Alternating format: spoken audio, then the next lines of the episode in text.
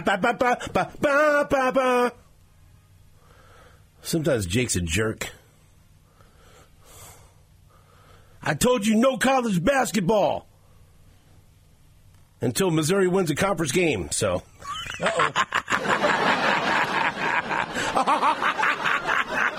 it's not funny. But if this is what I got to put up with in order to get a Cotton Bowl victory over Ohio State, I'll take it. Thank you, sir. May I have another? Let's say hello to Gabe DeArmond from PowerMizzou.com. Hello, Gabe. Missouri. What's up, Steven? When do you think they'll win the conference game? Um, I said before the A and M game, I'm just going to pick them to win every game. Mm-hmm. All right. Until they do, because uh, then I'm going to I'm to look really smart if I'm the guy that picked like an 0 and 10 team to win, and they finally do. Right. So I think uh, tomorrow at South Carolina they win. Wow. I mean, I don't really think they win, but I'm taking them to win.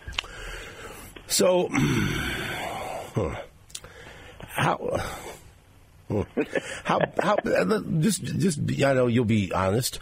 How, how, how bad is this team? Nobody anticipated.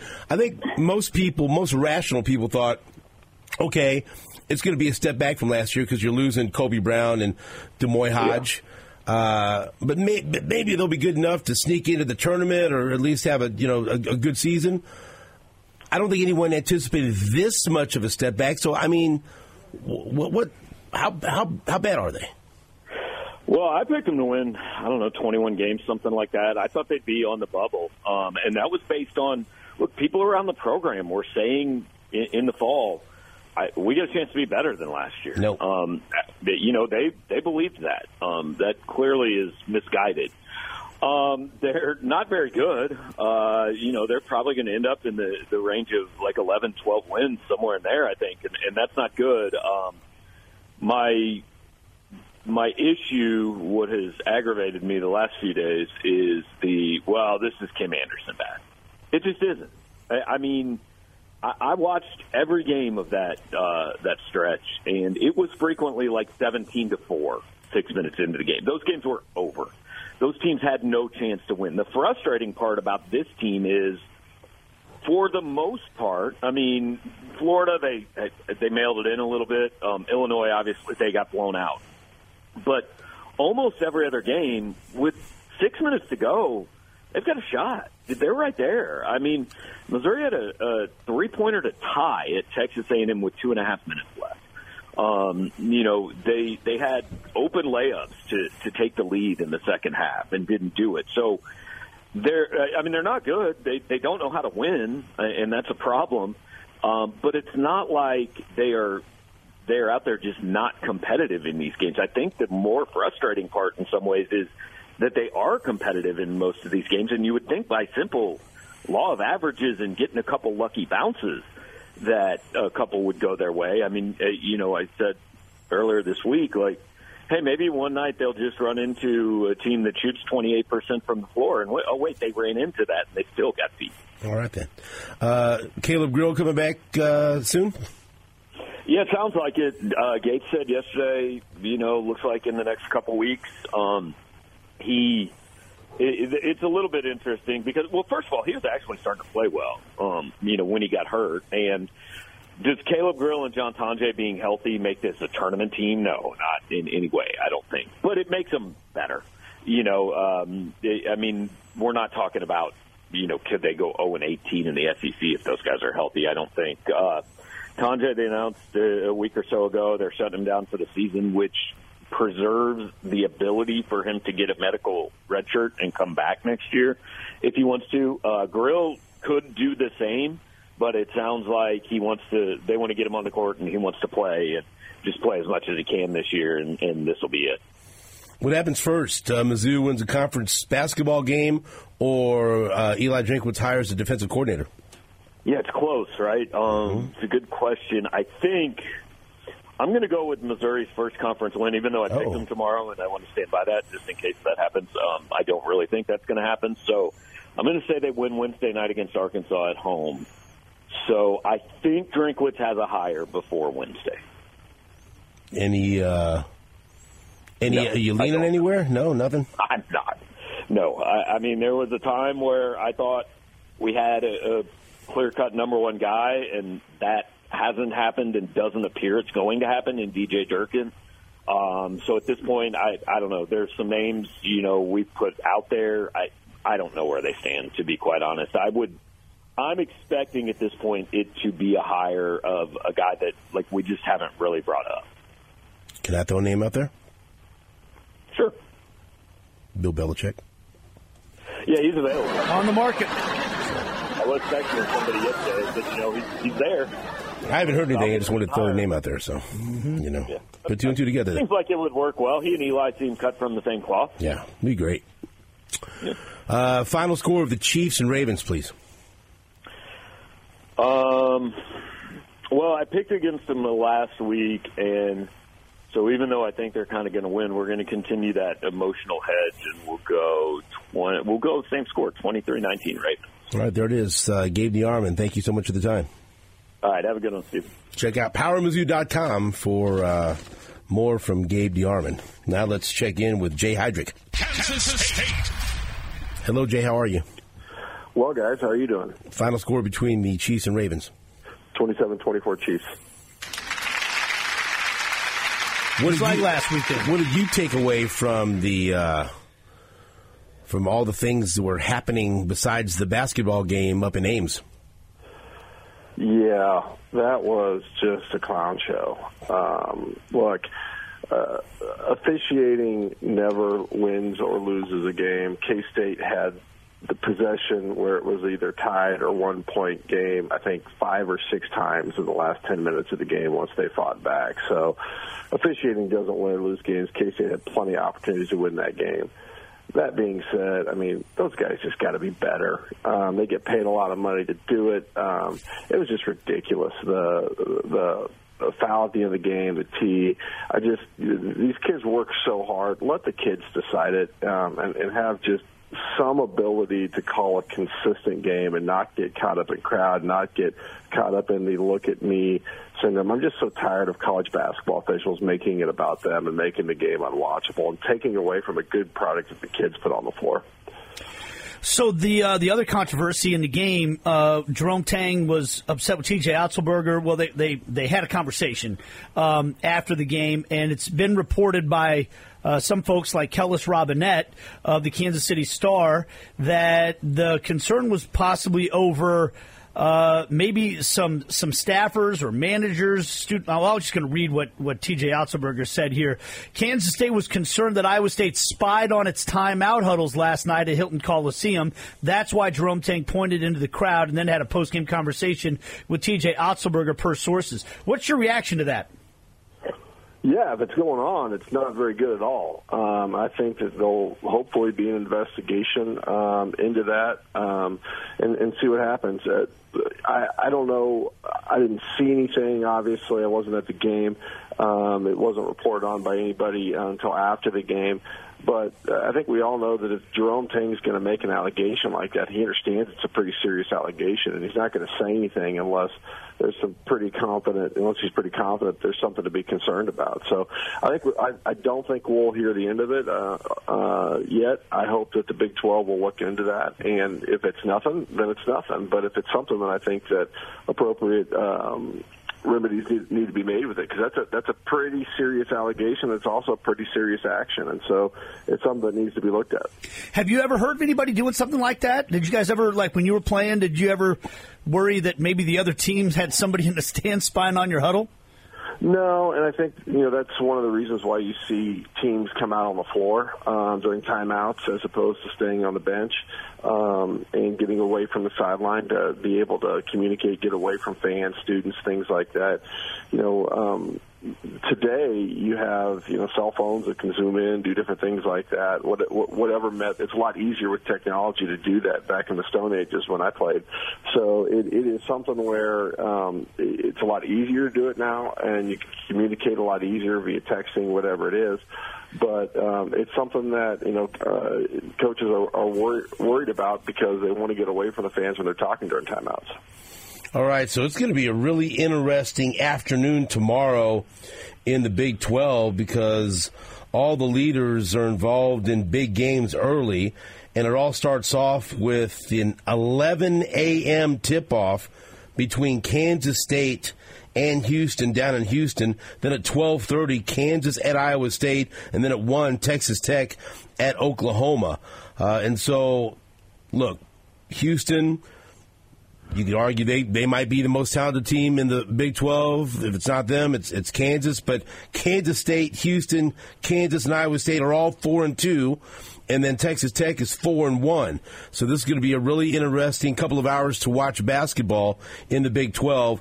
What do you think of Houston? They're elite defensively. They're number four in the nation. They're 17 and two. What kind of challenge is this going to be for Jerome Tang and the Wildcats? Oh, it's going to be a big challenge. Yeah, Houston is really, really athletic, um, great defensively, like you said, Stephen. They uh, um, they're they're just going to get after you. Typical Kelvin Sampson basketball, and K State's got to take better care of the ball, um, and they got to stay out of foul trouble. Cam Carter got in early foul trouble against Iowa State, had to sit most of the first half. I think it was you know, 42 seconds into the game, I hadn't even sat down with a beer yet to watch a game. He's got 2,000 on the bench. So it, it is something where K State has to be better in, in, in both those aspects, particularly Cam Carter. Uh, last two games, Cam Carter has had eight turnovers and uh, two assists. He, he had four turnovers and no assists at Iowa State. Um, Tylor Perry had four turnovers at Iowa State. Um, the, backcourt has got to take b- better care of the ball. Um, and, and a lot of it, particularly with Tylor Perry's issues, are you know, he gets in the middle of the lane and um, just picks picks up the dribble. And so now you're looking into a uh, scenario where you're in the middle lane, you've got the three second uh, call going for for lane violation potential. You got to find someone to kick it out to, and it's not in the flow of the offense and you're just doing more surviving than you are attacking on offense. So, K State, that's got to be the number one concern is to value the basketball and, and get possessions. And then you just got to figure out a way to stop um, uh, Houston, slow them down offensively.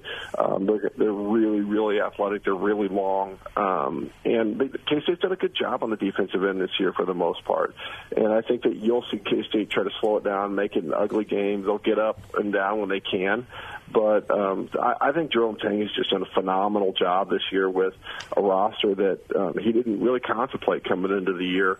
And the fact that they're you know, four and two at the league right now and uh, on the cusp of being ranked, and um, what I think should be inside the NCAA bubble, um, just, it's just a testament to him and his staff and what they've been able to put together, and the kids to be able to come uh, overcome the adversity. So, you know, who knows what's going to happen on uh, on on Saturday? I think it'll be a good game. Um, K State is not uh, this year. They've they've had games where they've started out slow, they've gotten down double digits, but they've always fought back, and they've been in every game in the end except for a couple early on. So we'll see what uh, uh, what happens. But I anticipate it's going to be a, a good game. It's going to be a physical game you know, and uh, hopefully, if uh, um, we, we, we can let we can let the kids decide it.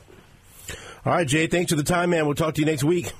All right. Thanks, guys. We'll see you later. That's a Jay Heidrick talking K State basketball. Now we move on to the one, the only, Greg Gurley. Kansas. So, uh, wow, there it is. Thanks for that, Jake. Appreciate you. Uh, Greg just hung up on us. good stuff. Greg, were you there? No, I, no, I didn't. Okay. just heard a dial tone. Right. Hey, uh, saw you uh, involved in a lengthy conversation with Jake there. What was that all about? Life. Well, pretty much favorite part of my week. I guess second favorite is right now, but my favorite is my two or three minutes I get to talk to Jake before I come on. Hmm. Did he ask you about the over/under for the Chiefs game, or what was going No, on? we talked about life. We talked about his morning routine compared to my morning routine. You take an ice bath really- like Jake every day? They're really different. It seems like it does seem like a lot of preparation to wake up every day for Jake. That Yeah. seems. I, I don't. No, I don't do that. I get coffee and click on CNBC. That's about it. That's right.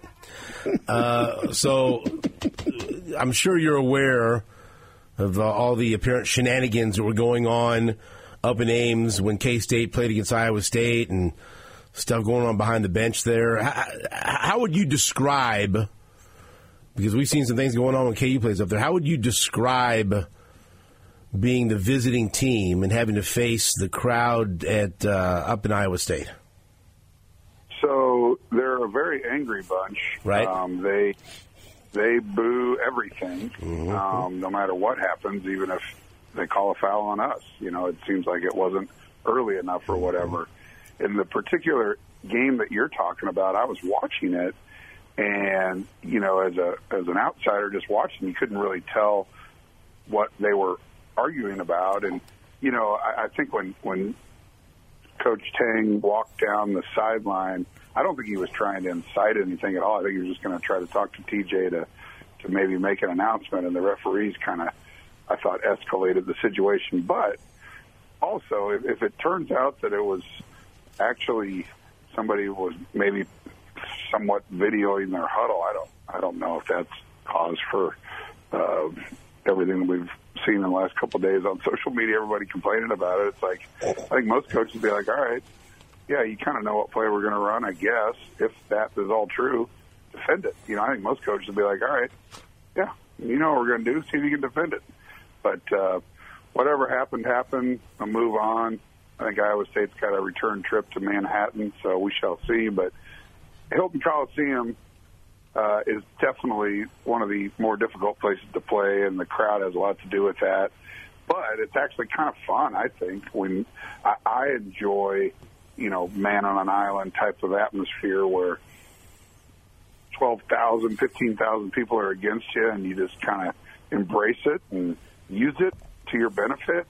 Because if you, if you bellyache about it and, and complain about it, I think it just gets into your head and you, you think about that more than what you're there to do. So you got to shut all the, the negativity out and embrace it and move on, I think. So the you know Bill Self always talks about keeping the tight the huddle tight. Maybe you got to keep it a little tighter at Ames if they're if they're spying on your huddle. But the the Jayhawks have struggled on the road here to start league play, and every year it's a different team. You got different kids. What are you noticing uh, that maybe needs to get better on the road? Obviously, the, the, the, level of competition actually steps up a little bit compared to the last couple road games. So, uh, or at least the you know the Central Florida and West Virginia road games. So, what do you see that they need to be better at when it comes to the away games? Yeah, you're exactly right. I mean, we're a third of the way through our schedule. We played three road games and the only game we won was at Oklahoma State, which it seems like everyone's winning against them. So you look at Central Florida and West Virginia, going to be near the bottom tier of this league, and we don't get wins. We we we haven't learned how to close um, on the road. You know, we did it against Oklahoma State, but that's the only time. And I and Indiana, I guess, would be the other one. But uh, yeah, 16 point lead in Orlando, and we lose by six or eight unacceptable. Uh, West Virginia, we ran into essentially the 2018 Villanova national champions. They shot the ball yeah. unbelievable well. I mean, at one point, I think they were 9 of 11 from the three point line. Some of that's got to go on us defensively, but some of that's just, you know, somebody plays up, and they did. They're 6 and 11, but they had just got all their guys back together, and they were making shots over our hands and – you kind of pat them on the back. We scored 51 points in the first half, and we were tied. I mean, that never happens. 51 points on the road should be up by 10, but it was tied. And when we got to halftime of that game, I'm like, oh boy, you think the percentages will come down, but they didn't, and we didn't do the things uh, to win. So I, I don't know if I'm evading your question, other than the fact that we just didn't close, and it'd be an entirely different race right now if we just did that because we'd be six and zero. But ifs, ands, and buts, all that jazz, the gauntlet, toughest league in the country, whatever you want to say, and those two games I think prove that. So I think you, I just knowing what you hear from Bill Self over the years of listening to him talk. It's one thing for the other team to shoot lights out like they did in West Virginia, but the way the Jayhawks couldn't get a rebound, they got they got some misses down the stretch in that game, but couldn't get a rebound. Um, obviously, was concerning. And and I'm not picking on it because I actually think that the, what I want to ask you about this kid is is is more positive. But I know that, that Johnny Furphy missed a couple box outs in that situation. He's coming on as an offensive player all of a sudden. I think averaging 17 points a game over his last three. I know a lot of times for freshmen when they play for Bill Self, it's it's understanding the intensity on the defensive end and all those types of things that have to come along. How much progress is he making in those areas? How much progress can he make? Because it seems to me like that that could be one of the biggest keys to the ceiling that the Jayhawks have this year. Yeah, you know that was game point basically. You know we're down one, I believe, or maybe it was two, and they missed a free throw, and the, the West Virginia guys weren't even trying to rebound. It was just a shooter, and we miss a box out. That's game point, and those are the little things that make you lose on the road. Things have to go well, and they didn't. Um, I thought, you know, if you if you look at Johnny and his rise uh, to stardom over the last couple weeks, he was great against West Virginia in the first six minutes. Right, had nine points just like that. It looked like we were going to roll, and he didn't make another shot. What I like about him though is the next game, uh, which was uh, uh, we had Cincinnati he was great consistently mm-hmm. for the whole game. So we're seeing the maturation of Johnny, uh, where it's one thing to go out and hit three shots and then disappear. That's what you expect out of freshmen. What you don't expect is the next game for them to be the star of the game for 40, he played 36 minutes the other night, and he was by far the best player on the court, on the glass, shooting the three, getting out in transition, filling lanes, finishing on the break. Uh, defensively, he's gotten so much better. So uh, you hate to see uh, the inconsistent play on the road with a loss, but I do love to see the next game where he was great for 40 minutes, basically. All right, Greg, what's your score prediction for Chiefs Ravens? Uh, 35 28. 35 28.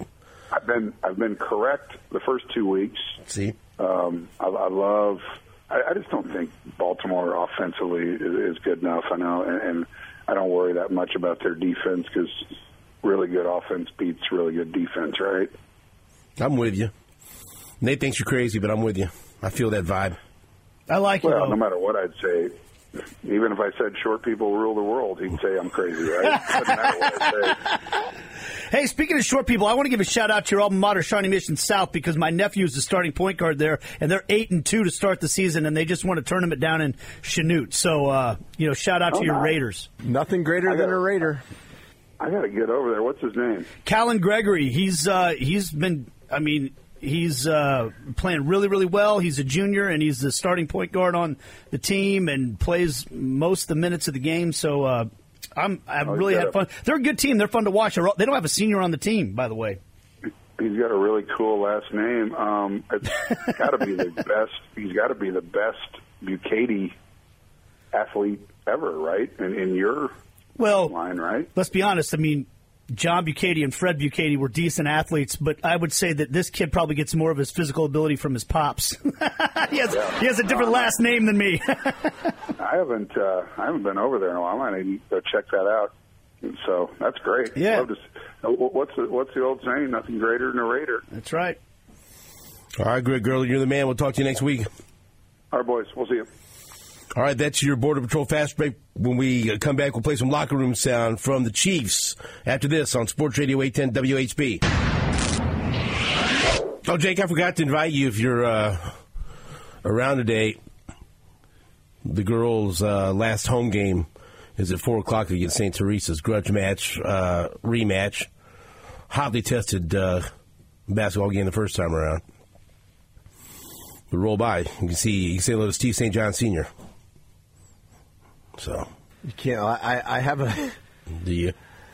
I have a. I pick up my groceries at four four fifteen every Friday. That's very specific. Good for you. they, they are dropped off in the Brookside area, That's great. and I go pick them up. Pick this up. I drink raw milk, and that's wonderful. You can't sell it in Kansas. No, I right? bet you can't. Um, it's from a farm in Sedalia. I'm sure it is. That's where I get I'll my send, milk. I'll send you pictures. Yeah. I'll send you pictures. Yeah, I think I get my milk from a cow in Missouri, so I don't I, know. I, I go, I go get it from my guy Roy. Oh, Roy, with that raw milk, baby. I'll tell you something else. I'm super proud of.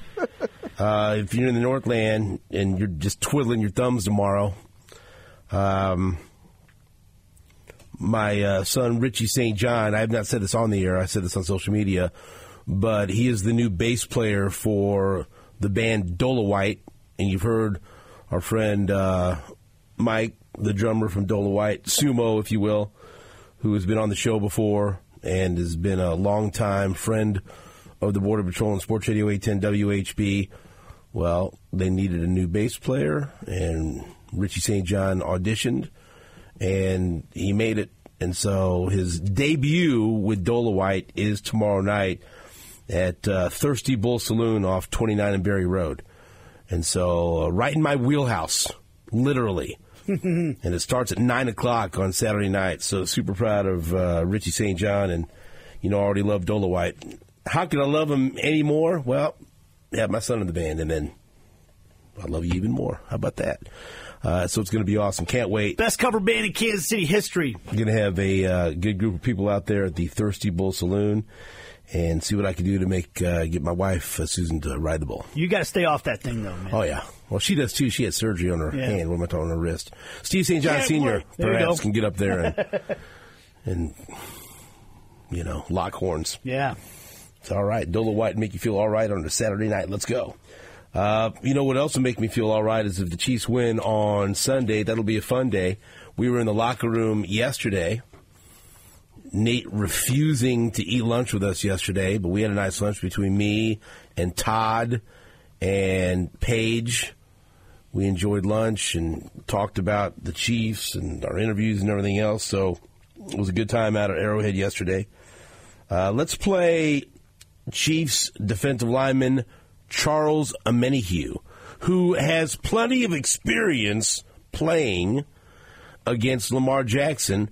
And although he hasn't won one yet, he's had experience in the NFC championship game and championship game uh, with uh, the San Francisco 49ers. And so Charles Ameni, you need a big game from him. Uh, and so uh, Nate, me, and some others gathered round his locker and talked to him yesterday out at the uh, Chiefs practice facility. First of all, ju- just in general, joining this team, what, the way things started and everything, to, for you to be here in the AFC Championship game, can you put into words the excitement you have this week? Yeah, I think my my excitement gonna hit when I get on the grass. Right now, just about focus, um, focus on the on the task at hand and what what's what's in front of us. Everybody understands the challenge in front of you, this Baltimore Ravens team, and what they bring to the table. What impresses you the most about them as you look at them right now? Uh, I think what impressed me just the quarterback play. Um, I've played Lamar. and This is gonna be my third time. Um, and he just evolved every time from when I played him in 19 and 20, and then now in his AFC championship game, he's just evolved as a player. So, very uh, hats off to him, and glad that we got the challenge that we got. What has changed the most about him as you look at him? Uh, he definitely would choose to throw the ball than run it, in my opinion. Um, back then, I think he would see open lanes. If his first read wasn't there, he was gone. But now he's looking to progression, extending to throw. So Does that change your job? You know, when you're trying to get after him, the way you rush the passer and all that, knowing that he throws more maybe than he runs now? No, I mean, because you know, if he does decide to run, he's a, I mean, he's the most electrifying running quarterback. Him and Justin since Michael Vick. So you don't want to you don't want to get too crazy with it. Charles, a lot of times in these uh, NFL games, we see the offense figure things out in the second half and get stronger. With you guys, the defense is getting stronger almost every single game. What do you attribute that to? Um, just taking the corrections and then going out there and execute. These guys got we got the want to to want to be great, to want to play great defense, and it showed on tape. Are you expecting a similar environment to what you guys faced in Buffalo? I think it's going to be even louder. I've uh, played over there before. It's, it's going to be a it's going to be a championship atmosphere. It's everything that you want. How much do you relish that? A lot. I mean, it's my third time in a row. I know the organization six time in a row. It's my third time in a row going to some sort of championship game, whether on the NFC or AFC side. So, I mean, I love it. What makes the difference in, in those championship games? What really decides that? What does it come down to? bro, you're gonna have to strap, strap it up from play one to play whatever, and you just you you have reckless abandon. You always do, but just in these championship games, bro, it's like whatever I gotta do to to get to the Super Bowl, and I know I definitely have that feeling in me because I said I ain't never I never won one of these. going three times in a row as a me for me individually. Like I want to go Super Bowl bad. These guys, they've been there, you know, so they know what that feels like. I don't know what that feels like, so I want it. Is, is that part of the reason you've seemed to embrace this team and community so much since you got here? The accomplishments of the team and yourself here. What's the reason for that? You, the peacock thing and all that stuff, or you've seemingly felt so at home here? Yeah, I mean, um, this organization has definitely taken me in, um, bar- barring all the circumstances. So I just appreciate them, and um, I definitely want to put my best game I've ever put out on Sunday. Facing a guy like Josh Allen the week before, does that help prepare you to take on Lamar? I know that Lamar's a more dynamic runner, but Josh Allen's pretty athletic as well. Yeah, I mean, all the quarterbacks can run, right? So uh, it does, though, you know. But like I said, every every quarterback's his own challenge, so I'll be looking forward to what Lamar has to offer. You mentioned that you hadn't won one of these yet. How much more does that make you appreciate this opportunity and knowing that you're a step away from getting to the spot where you, you that's that's your goal? You definitely appreciate it because it doesn't come often. I'm year five. I'm three at my first five years in the league. I've been in the championship game. Like a lot of guys can't say that. So um, you appreciate it. You, you take advantage of it. You relish it, and you try and put your best foot forward. I've been asking a lot of guys about playoff Pat. You know, they said there's there's a fire in his eyes. It's kind of contagious, and I would think there's a confidence that, that is contagious with everybody knowing that that's the guy on your side. It, it- do you feel something like that, knowing you have a player like Pat Mahomes as your quarterback going into a game like this? Yeah, I think I think Pat play at a high level all the time, though. So he's not a guy that turns the switch on and off, bro. Like that's I don't think that's a real thing. Yeah. I think just that's just him, and that's what's made him the MVP of the league what twice, um, and that's why performances like he had last game, and um, I believe without a shadow of doubt he's going to have the same kind of performance. Um, I'm glad I am on this side of things, uh, going against because I know what it feels like to go against him, knowing that like, bro, every time this man get the ball, you think he's going to score, and don't let him get the ball last, he's going to do something with it. So. Right on. You, you mentioned you played there before. Is it how's that compared? Is it one of the toughest places, or is it the toughest place to play on the road in, in the league? I don't know about that. Just know that it's a big game. Um, they're going to be fired up. I, I know some of the guys over there, some of the coaches over there. Uh, there's quite a bit of former players that are coaches there that played in the league. Coach uh, Coach Smith and my guy Anthony Weaver, the guy that drafted me. So um, just know, I just know that they're going to be fired up. They're going to instill into their guys, and it's going to be it's going to be a game for sure. It's going to be a beautiful game. I mean, go get it. Yes, sir. Go get it. All right. I think they're purposely downplaying this See, atmosphere. I, you know, Jake tells me. I'm telling his you. travels to CBS. That's the toughest place to play on the road. I asked Charles Omenihu. Charles, Charles Omenihu looks like I'm stu- looks at me like I'm stupid. Because he's, he's hiding I that. wouldn't say all that. I wouldn't say he's all that. hiding it. You don't want to be like, well, yeah, my that producer. Jake would say all that. Stupid. I'd stand by it, man. That's just my experience. Hey, everybody's you know everybody's got their own journey. I asked him about playoff Pat because other guys are like, oh yeah, man, you can see a difference. He's like, no, Tell man, me. he's the No, same. you That doesn't idiot. He doesn't flip a switch. He's always like that. What you didn't see is right after Nate asked that question, Charles Omenihu pushed him away. So that's Get what that's what you didn't see. Yeah. Get out of here, squirt. he put his hand on his head and kept him at arm's length. I was trying to reach him with the microphone, couldn't get Come there. this was good. Joshua Williams. And I read that stat a little bit earlier. I'm going to take some some Whoa. pat on the back there for that. Easy He walked by and everybody just looked at him. I said, we should talk to Josh Williams. So I went Yeah, over you to him. I didn't know this pro football focus stat you had. Oh, I'm so pissed off. What?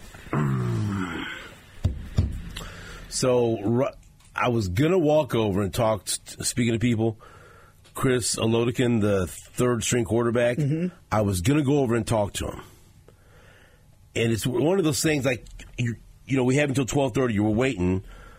I was trying to wait for Nick Allegretti, Mm-hmm. and then when it gets down to the final six or seven minutes. You want to get somebody, but you don't want to be in an interview with somebody. Then the guy that you're waiting for, like, ah, sorry, I got to stop talking. I don't want to talk to you anymore. Yeah. And Alleg- I saw Allegretti out of the corner of my eye, but apparently Allegretti saw us out of the corner of his eye. He only, he only put like he, he, he like he stepped into the locker room and then he saw me and Mick Schaefer like turned towards him, and he stepped right out. Went back to the training room. Like the old, hey, I'll see you Yeah. later. Not if I see you first. Bye bye. and so then, but then in Lebo, it was the time at like twelve twenty six. Spags was at the podium and talked about how Chris Oladokun has been playing the role of Lamar Jackson in Mm. practice. And that would have been great to talk Yeah. to him. And he was just sitting there in his effing locker. Mm. But we were waiting. So that Yeah. was, that was just because, like, when you said that, I was like, I'm going to. Allegretti's coming. No, okay. But I'm glad we got Joshua Williams. Pro Football Focus tweeted this out.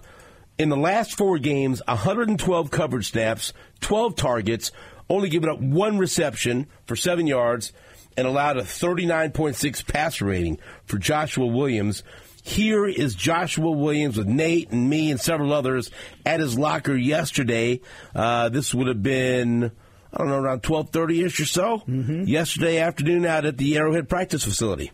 The depth of the secondary seemed like it really showed out this last game, and you were a part of that. Um, I'm curious this this unit that you guys have in the secondary. How proud are you guys of how deep you run when it, when uh, when you all get called on? Uh, very proud. It's something the coaches kind of emphasized throughout the week, having everybody be ready and just making sure the next guy is ready. Um, as you can see, just this game um, was a was a big focal point of guys kind of you know having to step up and, and come into a role that you know might have been bigger than usual, but you know it's nothing new. Last year it was the same situation, and the coaches do a good job in keeping us ready.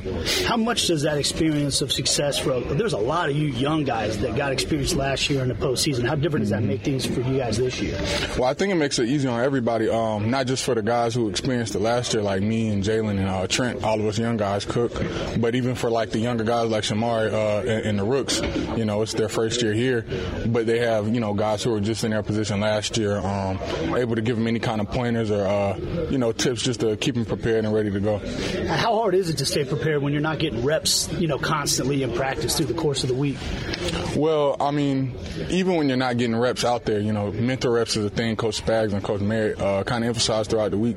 So if you're not up, um, which they do a good job in subbing people in and out, um, then you should be standing on the sidelines, you know, kind of just going through the motions, and that's what they look for in guys uh, while they're on the sideline. Josh, you guys, you guys like this going on the road thing to, to get to the Super Bowl?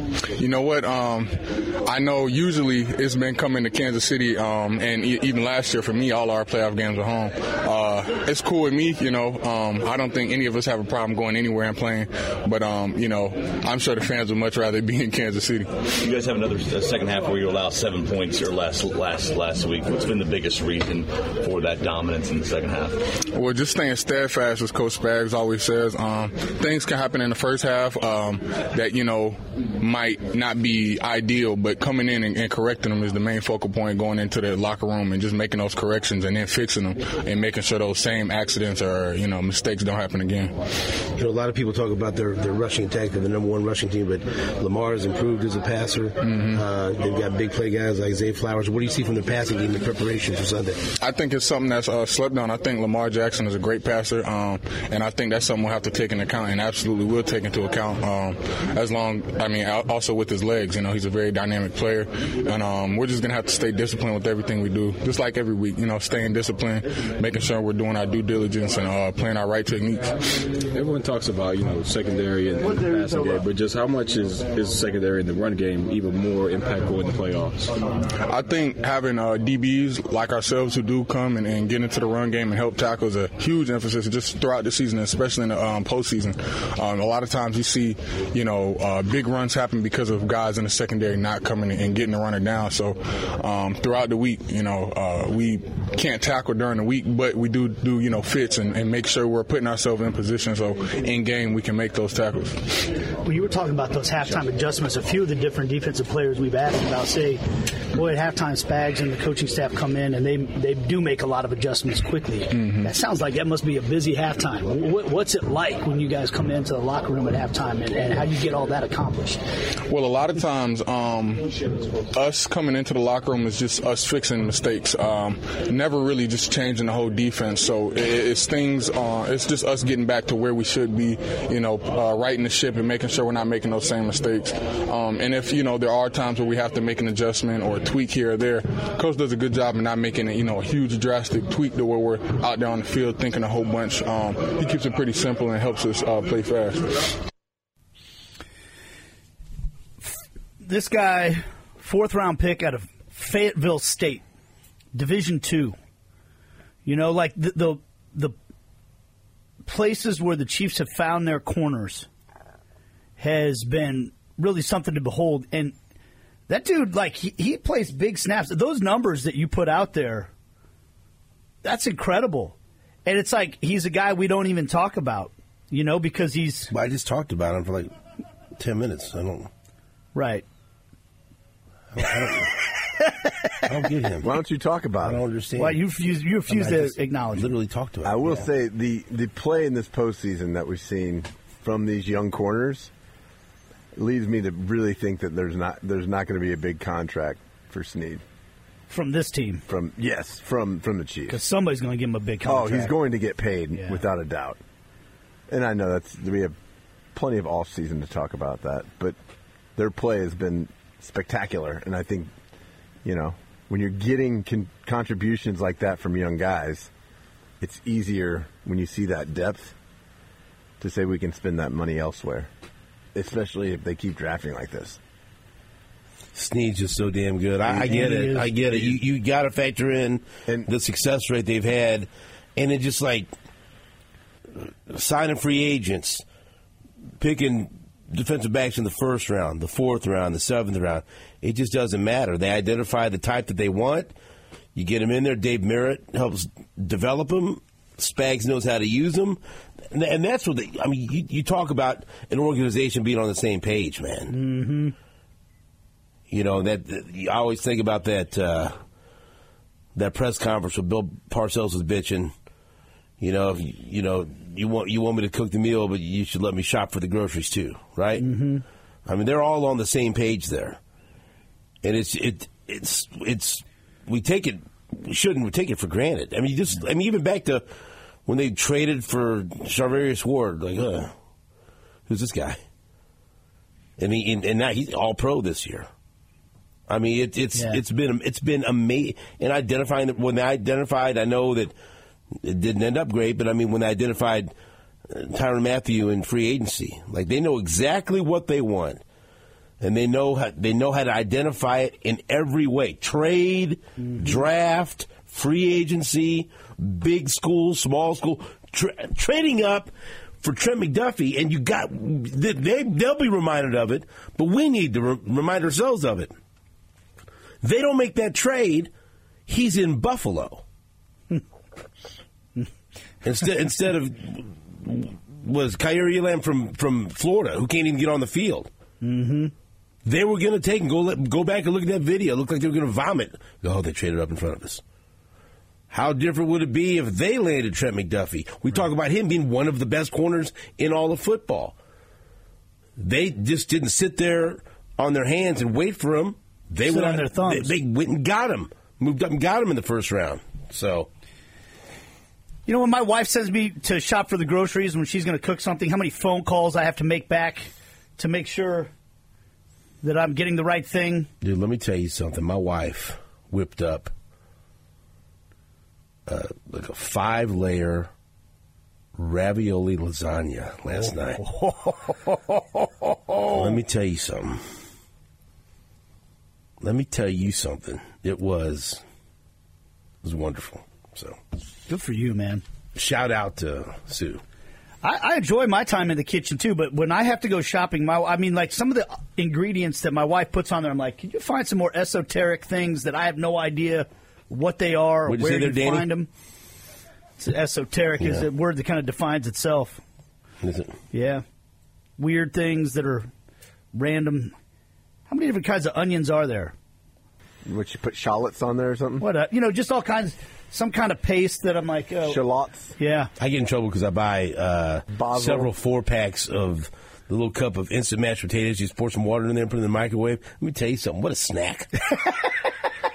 Me and the girls love. You what are a what mashed what potato what guy. A snack. Yeah. Just real quick.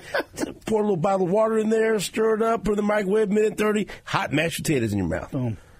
Just sitting there in the cup. Mm-hmm. You don't need. You don't dirty any dishes. Sorry. Just mention that. I've Yeah. been accused of buying too many. How, how can you buy too many when me and the girls love them? If you eat them, you're not buying Right. too many. That's exactly right. Although uh, somehow We had four of them left last night, and then I looked, and somebody had uh, eaten three of them and left the the lids on my desk, which that's how I know someone ate them in succession. So My know. kids are terrible at hi- hiding the evidence when they eat my food. I feel extremely confident now that the Chiefs are going to win as the week has progressed. Especially when I started to hear national pundits question: Is this the greatest football team I've ever seen? And for the record, I was not the one comparing the But Chiefs you were- to the you- 85 no, but you brought that to me. I brought that to you because I knew what it would do. I knew What- what, what's I need you to be on Jake, edge am I this wrong? week Is that not- No, eh, you can't. They you- haven't even right. got past the NFC, Get or to the the Super Bowl, game. and and you have to win But a even Super if they do- right? You have to win a Super Bowl to be in, in the in the likes of those teams. You have to be a champion To, to be because fair, those teams are champions. Yeah, You know to be fair, Ross Tucker did say if they win the Super Bowl, will we talk But about them as one no, I won't. teams of all no, time? no, I won't. no, I will let's, not. there's two steps to, to- two big steps to take before you before we get there. So let's get there. Maybe if, if they get to the Super Bowl, I but I knew I would I knew it would get you wound up. We need you. We need fired up Steven St. John. The, the AFC Championship game, Steven St. John this week. I've been that. You've been locked in. I've been that way. We'll be back after this on WHB.